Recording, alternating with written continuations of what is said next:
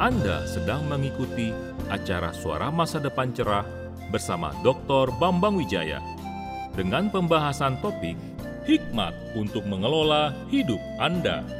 Melalui acara ini, wawasan rohani Anda akan diperluas dan iman serta kasih Anda kepada Tuhan akan diperteguh. Selain program radio ini, Anda juga dapat mengikuti berbagai program inspiratif yang dibawakan oleh Dr. Bambang Wijaya melalui YouTube channel Bambang Wijaya. Selamat mendengarkan. Relasi yang bugar akan meningkatkan efektivitas dari kehidupan kita serta menyehatkan jiwa kita. Dengan kata lain, produktivitas serta kebahagiaan kita sangatlah dipengaruhi oleh kualitas dari relasi yang kita jalin dalam hidup kita sehari-hari. Berbicara tentang kaitan antara relasi dengan efektivitas kehidupan, saya teringat kepada apa yang saya lihat ketika suatu hari di musim gugur saya melakukan perjalanan ke Belanda. Pagi hari saya mendarat di bandara Schiphol di pinggir kota Amsterdam. Seorang teman yang mengembalikan jemaat di kota Amsterdam menjemput saya. Dalam perjalanan dari bandara menuju ke kota Almere, sambil mengemudikan mobil, teman saya tadi menunjukkan jarinya keluar mobil yaitu ke arah langit dan berkata, lihat burung-burung angsa yang sedang terbang itu. Saya melihat serombongan burung angsa liar sedang terbang dalam formasi yang berbentuk huruf V. Nampak indah dengan latar belakang langit yang berwarna kelabu. Karena memang saat itu sedang musim gugur. Burung-burung tersebut sedang bermigrasi dari daratan Eropa yang tidak lama lagi akan diselimuti oleh cuaca dingin ke daerah selatan yang bersuhu lebih hangat. Untuk itu mereka harus terbang menempuh jarak beberapa ribu kilometer. Mengapa mereka terbang dengan membentuk formasi huruf V? Karena dengan terbang secara bersama dalam formasi seperti itu, mereka dapat terbang secara lebih efektif. Mereka dapat lebih menghemat tenaga dibandingkan kalau mereka terbang sendirian. Dengan tenaga yang sama yang mereka keluarkan untuk terbang sendirian sejauh satu kilometer. Bila mereka terbang bersama dalam formasi V, mereka dapat menempuh jarak sejauh 1,7 kilometer. Berarti dengan demikian mereka dapat terbang secara lebih efektif dan efisien. Tentu untuk terbang dalam formasi V, burung yang berada di ujung paling depan harus mengeluarkan tenaga lebih daripada burung yang lain. Karena ia harus membelah udara. Kalau dirinya mulai kelelahan, segera ia mundur ke barisan belakang. Di saat yang sama, burung yang berada di belakangnya sekarang mengambil alih posisi yang paling depan dan menggantikan dirinya dalam memimpin rombongan. Demikianlah para burung itu secara bergilir mengambil tanggung jawab kepemimpinan dalam rombongan yang sedang terbang tadi. Sementara itu, kedua ekor burung yang berada di ujung paling belakang dari sayap formasi V mengeluarkan bunyi yang seirama dengan kepak sayap mereka. Dengan cara itu, mereka memberi semangat kepada burung yang menjadi pemimpin di ujung paling depan. Serta mengatur seluruh burung dalam rombongan agar mereka mengepakkan sayap secara serempak. Artinya mereka tahu bagaimana caranya memberikan dukungan semangat kepada pemimpin mereka. Dan mengatur kerjasama yang serasi di antara mereka. Selain itu dengan bunyi tersebut burung yang berada di barisan paling depan mengetahui bahwa rombongan mereka dalam keadaan yang baik-baik saja. Hal ini adalah penting. Sebab apabila salah seekor burung dalam rombongan tersebut tidak dapat melanjutkan perjalanan, entah karena kelelahan, sakit, atau terluka, dan harus turun ke tanah, maka dua ekor burung yang lain akan keluar dari formasi untuk mendampingi dan menjaga temannya tersebut.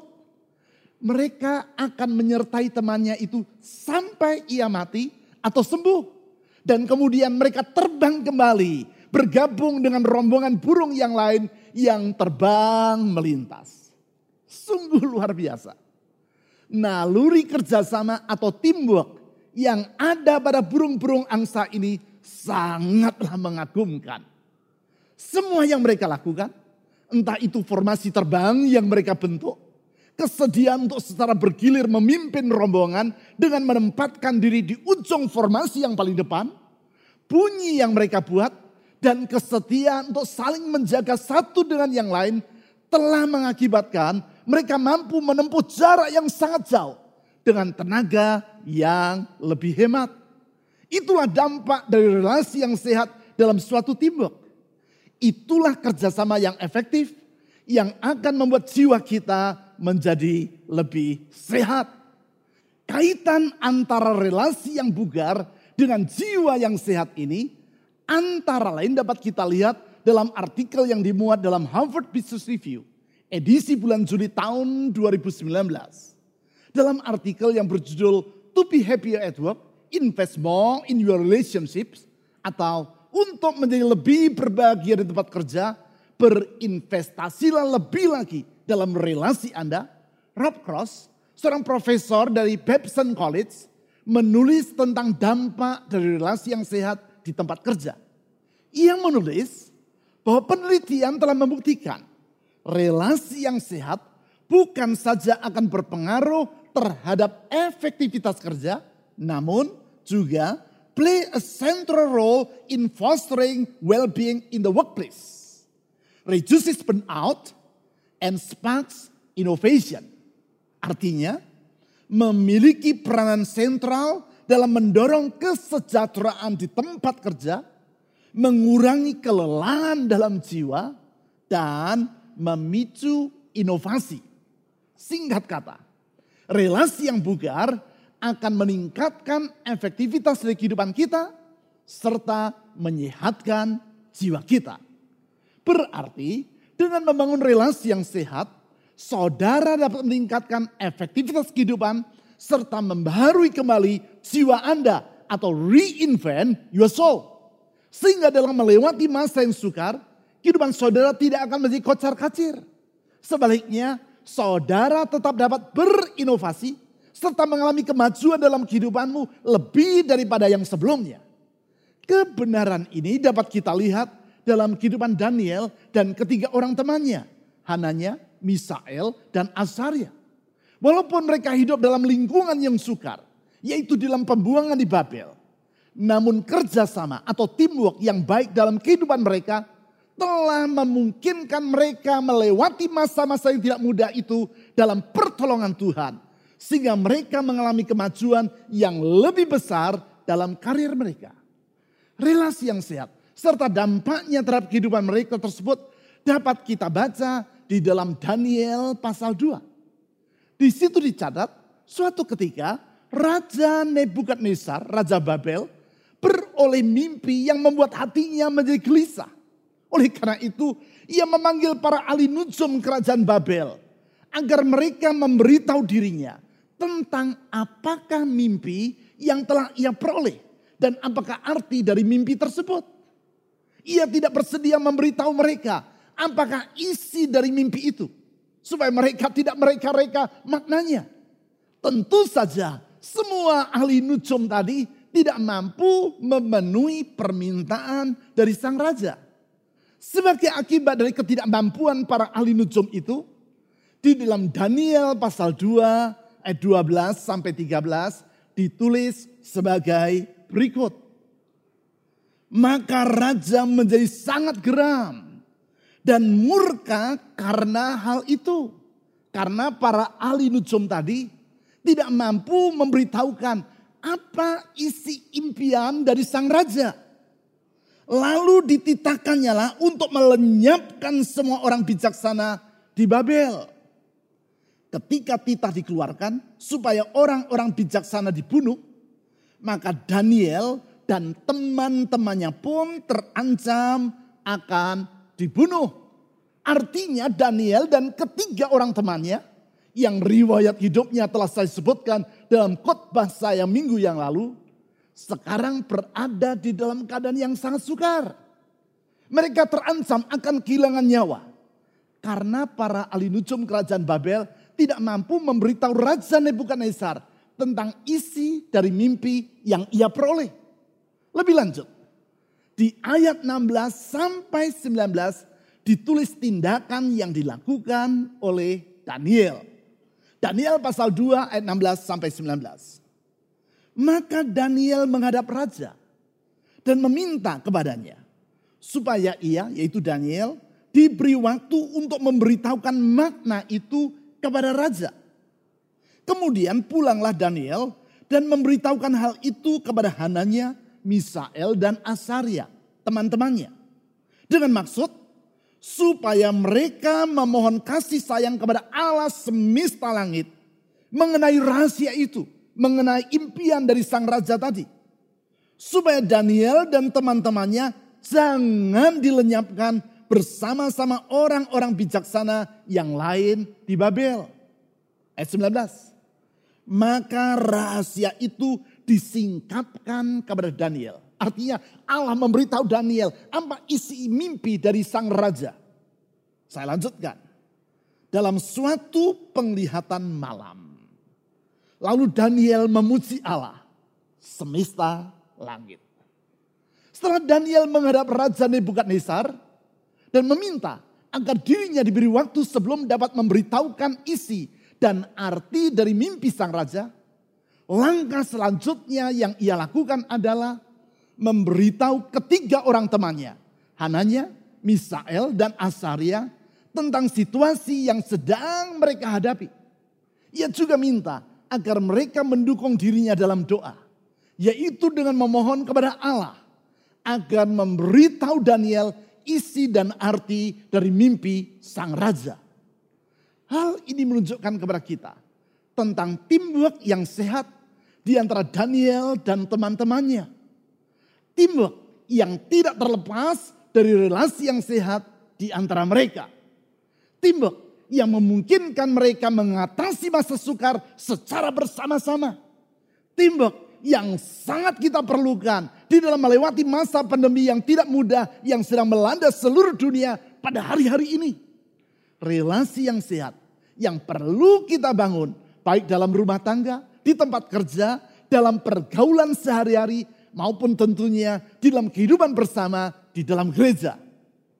Dengan menelaah ayat-ayat tersebut dan ayat-ayat selanjutnya, kita dapat mengambil kesimpulan tentang tiga sikap yang diperlukan untuk menjalin relasi yang sehat atau teamwork yang kuat. Teamwork seperti yang dapat kita lihat di antara Daniel, Hananya, Misael, dan Asaria. Ketiga sikap tersebut adalah yang pertama, relasi yang sehat memerlukan sikap rendah hati. Saya ulang, relasi yang sehat memerlukan sikap rendah hati. Perlu diingat bahwa salah satu penghalang terbesar bagi terjalinnya relasi yang sehat adalah kecongkakan. Sikap sombong yang mengakibatkan orang beranggapan bahwa dirinya mampu mengerjakan semua hal tanpa memerlukan bantuan orang lain. Sikap seperti ini mengakibatkan yang bersangkutan merasa enggan untuk bekerja sama dalam suatu teamwork. Bukan sikap seperti itulah yang ada pada diri Daniel. Walaupun di dalam Daniel pasal 1 ayat 17 dicatat bahwa ia memiliki kemampuan yang lebih dibandingkan ketiga orang temannya. Di ayat itu ditulis sebagai berikut. Daniel pasal 1 ayat 17. Kepada keempat orang muda itu, maksudnya Daniel dan teman-temannya, Allah memberikan pengetahuan dan kepandaian tentang berbagai-bagai tulisan dan hikmat. Perhatikan, sedang Daniel juga mempunyai pengertian tentang berbagai-bagai penglihatan dan mimpi. Memang, kepada mereka semua Allah memberikan pengetahuan dan kepandaian serta hikmat. Namun perhatikan frasa atau penggalan kalimat. Sedang Daniel juga di ayat tersebut.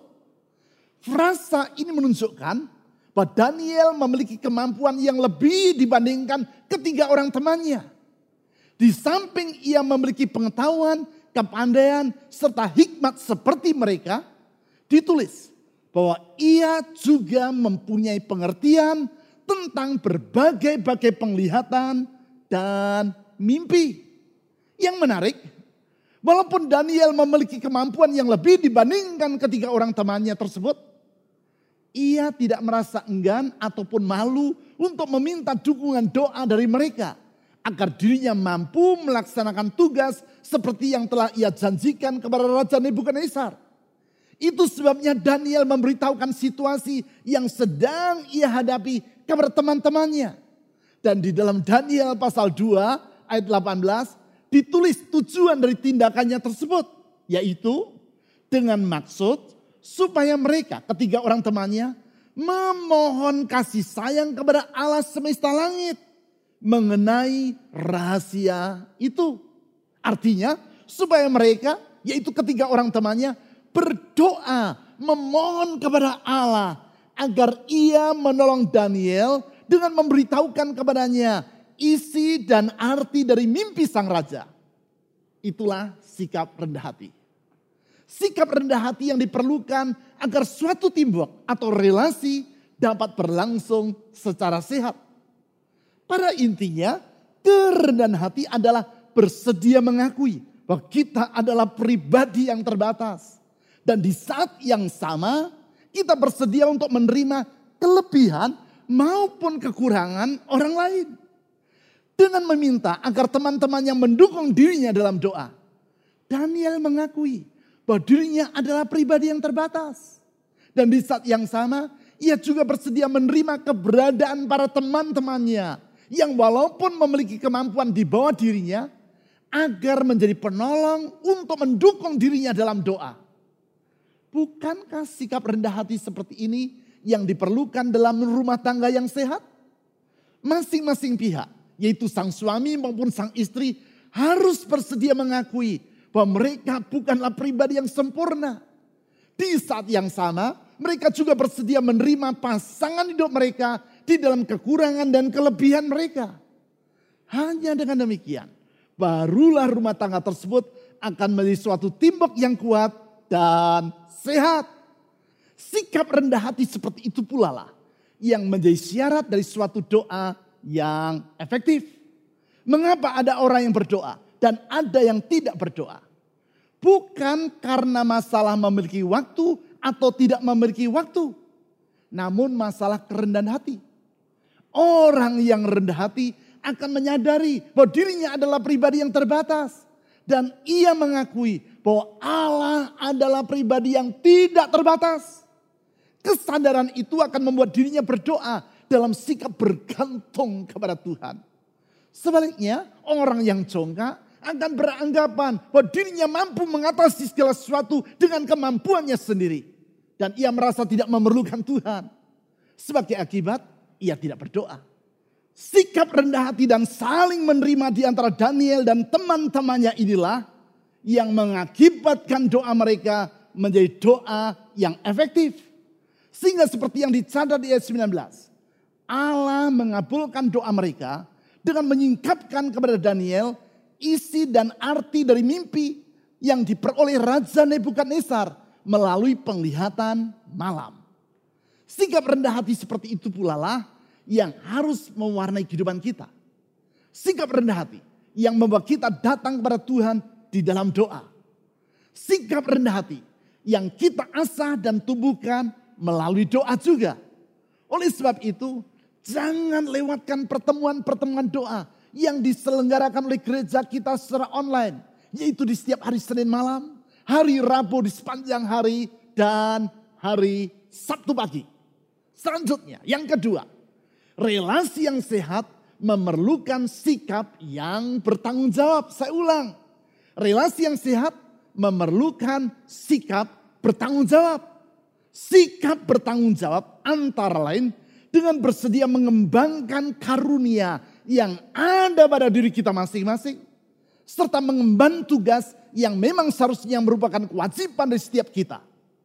Hanya dengan demikian, barulah suatu teamwork akan berjalan secara efektif. Apabila semua anggota dalam suatu tim kerja atau teamwork saling lepas tangan dengan anggapan bahwa nanti orang lainlah yang akan mengerjakan tugas yang seharusnya mereka kerjakan. Dapat dipastikan bahwa teamwork itu tidak akan dapat berfungsi sebagaimana yang seharusnya. Kalau yang seorang berkata, nanti biar orang lain saja yang mengerjakannya. Dan orang lain juga berkata, ah nanti biar orang lain saja yang melakukannya. Dan kalau semua orang berkata dan bersikap seperti itu, tentulah pekerjaan yang seharusnya dikerjakan akan jadi terbengkalai. Bukan sikap seperti itu yang dilakukan oleh Daniel. Ketika ia mendengar bahwa raja bermaksud untuk membunuh semua orang bijaksana dalam kerajaan Babel. Karena para ahli nujum tidak mampu menceritakan isi dari mimpi yang diperoleh sang raja. Daniel tidak diam berpangku tangan.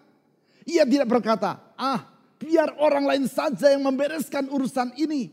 Tidak. Ia tidak menyia-nyiakan karunia yang Allah berikan kepada dirinya. Yaitu pengertian tentang berbagai-bagai penglihatan dan mimpi. Seperti yang dicatat di dalam Daniel pasal 1 ayat 17 tadi. Ia segera pergi menghadap Raja Nebukadnezar dan meminta agar dirinya diberi kesempatan untuk memberitahu tentang isi dan arti dari mimpi sang raja. Itulah sikap seorang pemimpin yang bertanggung jawab. Bukan seorang pemimpin yang lepas tangan dan berkata, jangan saya, jangan saya yang disuruh mengerjakan tugas itu. Orang lain saja, orang lain saja yang mengerjakannya. Itulah sikap seorang pengecut dan perilaku dari seorang pecundang. Sikap bertanggung jawab tadi bukan hanya ada pada diri Daniel, tetapi juga di dalam diri teman-temannya. Sehingga ketika Daniel meminta agar mereka mendukung dirinya dalam doa, tidak dicatat bahwa ketiga orang temannya itu menolak permintaan tersebut. Mereka tidak berkata, siapa yang menyuruh kamu mencari urusan dengan menghadap raja dan berjanji akan menceritakan kepadanya isi dari mimpinya. Itu bukan urusan kami. Dan jangan membebani kami dengan harus berdoa bagi dirimu. Tidak mereka memikul tanggung jawab secara bersama-sama. Sehingga dengan demikian teamwork di antara mereka dapat berfungsi dengan baik. Hal seperti ini perlu kita kembangkan di dalam kehidupan kita. Termasuk di dalam hal memberi persembahan keuangan. Kalau semua orang berkata, ah tidak usah saya, nanti orang lain saja yang memberi persembahan. Maka tentu tidak ada seorang pun yang akan memberi persembahan. Saya mengatakan hal ini bukan karena kas gereja dalam keadaan defisit. Bukan.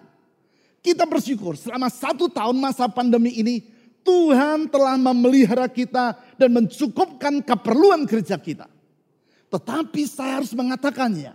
Sesuai dengan demikian kita belajar untuk bertanggung jawab di dalam kehidupan kita sebagai keluarga Allah. Ada juga orang yang berkata, ah memberi persembahan secara online sangat berabe.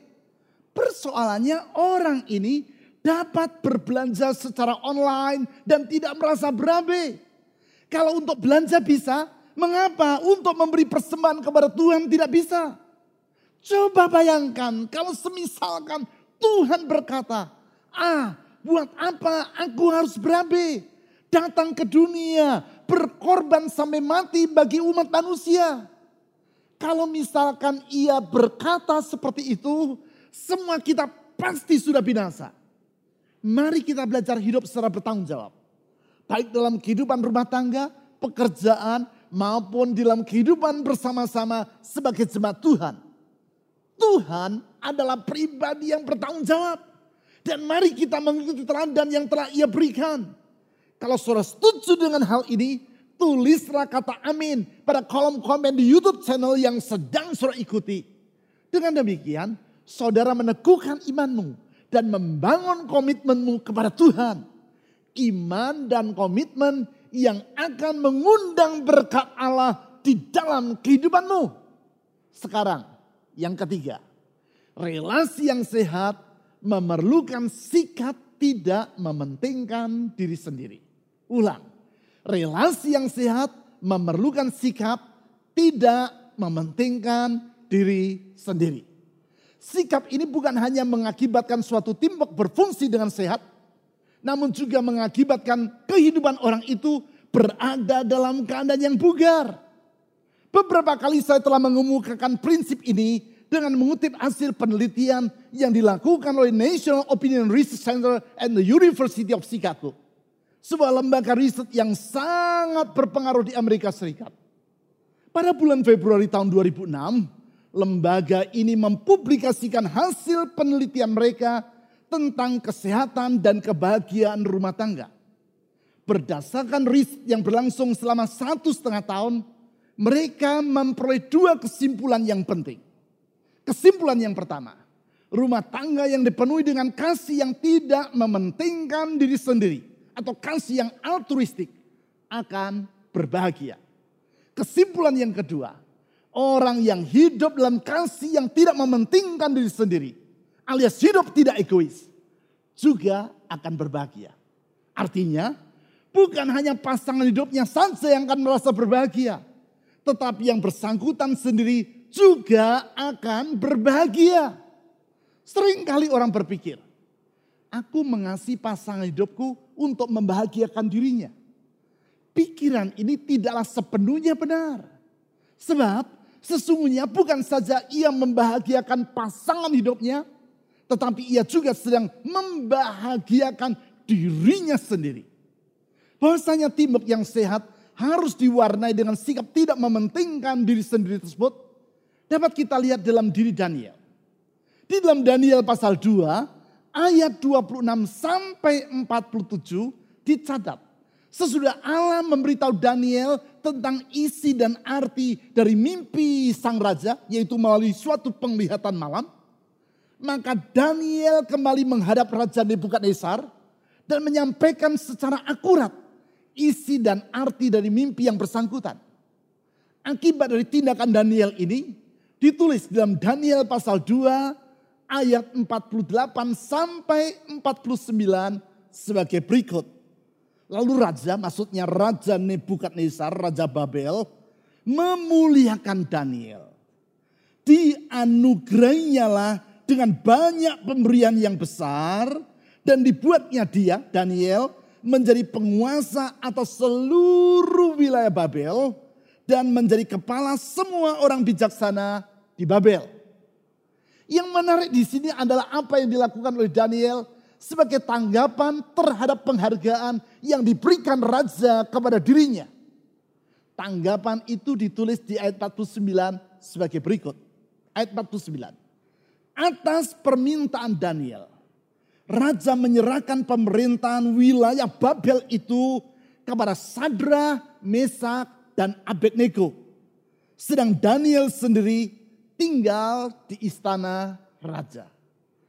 Inilah sikap tidak mementingkan diri sendiri. Sebaliknya dari menerima penghargaan dari sang raja bagi dirinya sendiri, yaitu menjadi seorang penguasa atas seluruh wilayah Babel, Daniel meminta kepada Raja Nebukadnezar agar penghargaan tersebut diberikan kepada Hananya, Misael, dan Asaria. Ketiga orang temannya yang telah diubah namanya menjadi Sadra, Mesak, dan Abednego. Sebaliknya dari hidup hanya mementingkan dirinya sendiri. Daniel tidak merupakan ketiga orang temannya yang telah mendukung dirinya di dalam doa. Itulah sikap yang dewasa. Berulang kali saya berkata, Kedewasaan seseorang tidaklah dapat diukur hanya berdasarkan usia yang bersangkutan. Namun dari sikap hatinya. Dalam hal ini yaitu sikap tidak mementingkan diri sendiri. Seorang bayi tidak akan mampu memikirkan kepentingan orang lain. Apabila di tengah malam ia terbangun dan merasa haus, ia tidak akan berpikir. Lebih baik aku menahan haus. Mamaku sudah tidur dan aku tidak tega untuk membangunkan dirinya dan minta agar ia memberi aku minum. Tidak. Tanpa berpikir panjang, si bayi langsung berteriak, menangis, dan minta minum. Kita dapat memaklumi tindakan dari bayi tersebut. Karena ia masih belum dewasa. Sang ibu akan bangun dan memberi minum kepada bayinya sambil berkata, bayiku sungguh lucu. Ya lucu karena masih bayi. Tetapi kalau orang sudah berusia lanjut dan masih bersikap seperti itu, ini tidak lucu, tapi menyebalkan. Sikap egois, mementingkan diri sendiri, atau kekanak-kanakan seperti itu akan mengakibatkan kerjasama atau teamwork tidak pernah berlangsung secara efektif. Kita bersyukur karena bukan kasih yang mementingkan diri sendiri seperti itulah yang ada pada diri Yesus Kristus. Ia hidup dalam sikap rendah hati, bertanggung jawab, dan tidak mementingkan dirinya sendiri. Sebagaimana yang ditulis dalam Filipi pasal 2 ayat 5 sampai 8. Ia telah rela merendahkan dirinya, datang ke dunia, dan menjadi sama dengan manusia. Dalam sikap bertanggung jawab terhadap maksud Allah Bapa. Dalam mengutus dirinya datang ke dunia. Ia telah mengasihi dan menyelamatkan kita. Manusia yang seharusnya binasa oleh karena dosa-dosa kita. Dalam sikap yang tidak mementingkan dirinya sendiri. Ia telah rela mengorbankan dirinya sampai mati di kayu salib. Untuk menebus kita dari kebinasaan. Dan membentangkan hari depan yang baru serta indah bagi hidup kita.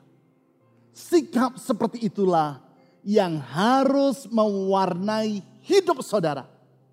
Sikap yang memungkinkan dirimu untuk hidup dalam relasi yang sehat dengan sesamamu. Dan dengan demikian, engkau akan hidup dalam jiwa yang bugar.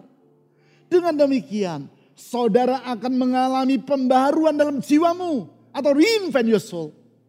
Dengan demikian, saudara akan hidup dalam kehidupan yang baru atau restart. Itulah hidup dalam kebaikan Allah yang berlimpah-limpah. Sehingga engkau dapat melewati setiap kesulitan dalam kemenangan oleh karena pertolongan Tuhan.